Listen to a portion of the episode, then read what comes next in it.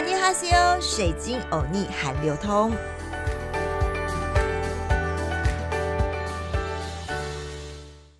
欢迎来到好好听 EFM 水晶有逆海流通，我是水晶主播 Crystal，真的是非常感谢大家康桑哈密达，在这周三的十二月十五号晚间十点半左右，我先看到好好听 FM 的排行榜，不但上一集的醒酒汤文化，我冲上了第一名，连前四名都是这几集我的节目哦。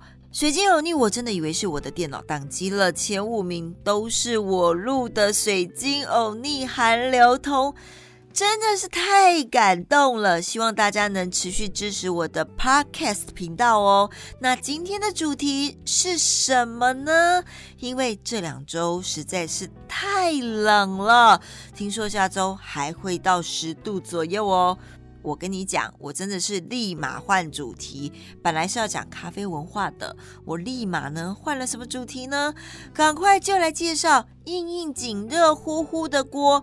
这个锅台湾人非常喜欢，那就是阿米锅，就是韩国的国民美食部队锅。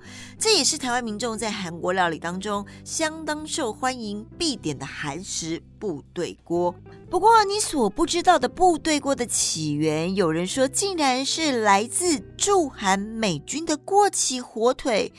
怎么会是这样子呢？要这么说吧，在韩战期间，驻韩的美军的物资供给可以说是十分的丰富。一些美国军人不当回事，把那些吃不完的食物就随手丢弃了。同时，美国的军方还规定，作为军需品供给的火腿香肠，超过一定流通期限之后呢，必须自动的当做垃圾来处理掉。由于可吃的东西很充足，所以即使保存期限只超过一天，也会被丢掉哦，真的是蛮可惜的。美军吃剩下的或者丢弃的火腿和香肠，就被韩国周边居民收起来，和泡菜进来一起煮，发现非常非常的美味，就先有了部队汤。但由于在当时韩国肉类的物资真的很短缺，在京畿道义政府美军基地附近的居民。以从周边驻韩美军营地收来的香肠、午餐肉等食材为主料，加入辛辣的苦椒酱。我这边说明一下，苦椒酱是什么，也就是我们现在看到的韩式甜辣酱，可以做非常非常多的韩国料理的甜辣酱。部队锅就是韩式甜辣酱作为汤底制作的一种火锅，解决长期无肉之苦，补充韩国居民的蛋白质。至于部队锅的名字的来源有几种说法。第一个就是部队锅作为一种特殊的韩国料理，是在韩战之后驻军的文化的产物，其中主要原料是火腿、香肠，这些其实就是美军的罐头食品、军方物资。这些曾经是美军补充营养的副食品，在当时一部分的美军吃剩的食品。不知通过什么样的途径流落到民间，后来有一位韩食的料理高手，利用这些材料制作出来具有韩国特色的炖制食品，味质鲜美，堪称一绝，并且开始销售，部队锅由此得名。另外有一种说法，就是在韩国的部队里，韩国的军人为了饮食上的便利。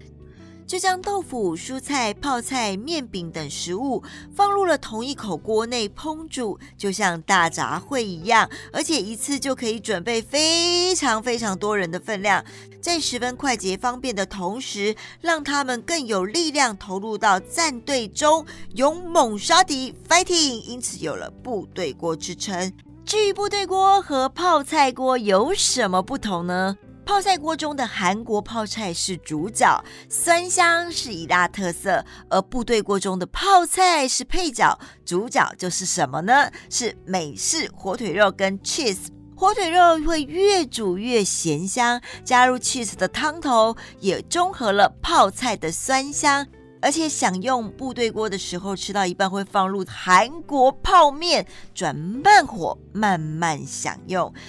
至于部队锅怎么吃呢？不同于台湾，冬天是火锅旺季，部队锅在韩国四季盛行。晚餐享用时会以韩国的蒸入酒佐餐，习惯以小汤匙。哎，我就说了嘛，他们都是哎小汤匙，小汤匙大家一起挖着吃，就着锅边舀着汤喝。哎，这个疫情所以才有一点点的严重，不过他们现在已经改喽，很有围炉的气氛啦。这真的是他们的习惯。正如台湾人喜欢以卤肉饭剩下的卤汁再去加饭，剩下一点点的部队锅酱汁时，韩国人也喜欢加入米饭、海苔作为拌炒，作为一个美味的 ending。韩国人呢喜欢将饭跟面放在最后享用，台湾的饮食习惯则是先吃饭，通常吃完部队锅肚子也撑了，因此台湾的韩式餐厅较少提供加饭的服务。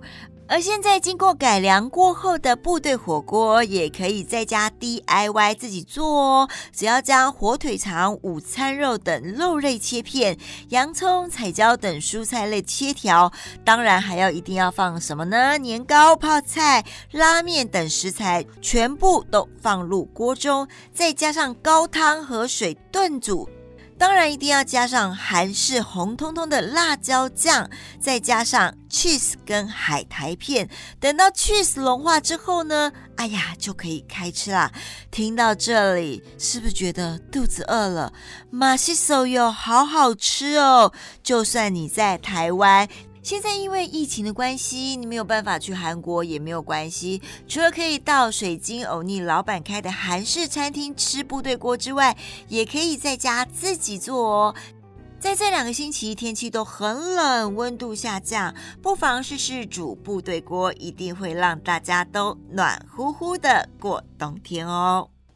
在每一节最后，我们都会教大家一句简单的韩语。今天的轻松学韩语时间，哎，真的很轻松。要教大家的就是什么呢？就是我一开始真的真的非常谢谢大家，前五集都是我的。水晶偶逆韩流通，我真的看到眼泪都快要流出来了。谢谢大家的谢谢的韩语就是康桑哈密达，就是以后你要跟大家说谢谢的话呢，就用康桑哈密达这句话，就是韩语的谢谢的意思。今天的节目还喜欢吗？另外，如果你想成为另外一个水晶偶逆播客，欢迎参加好好听 F N 第一届的播客大赛。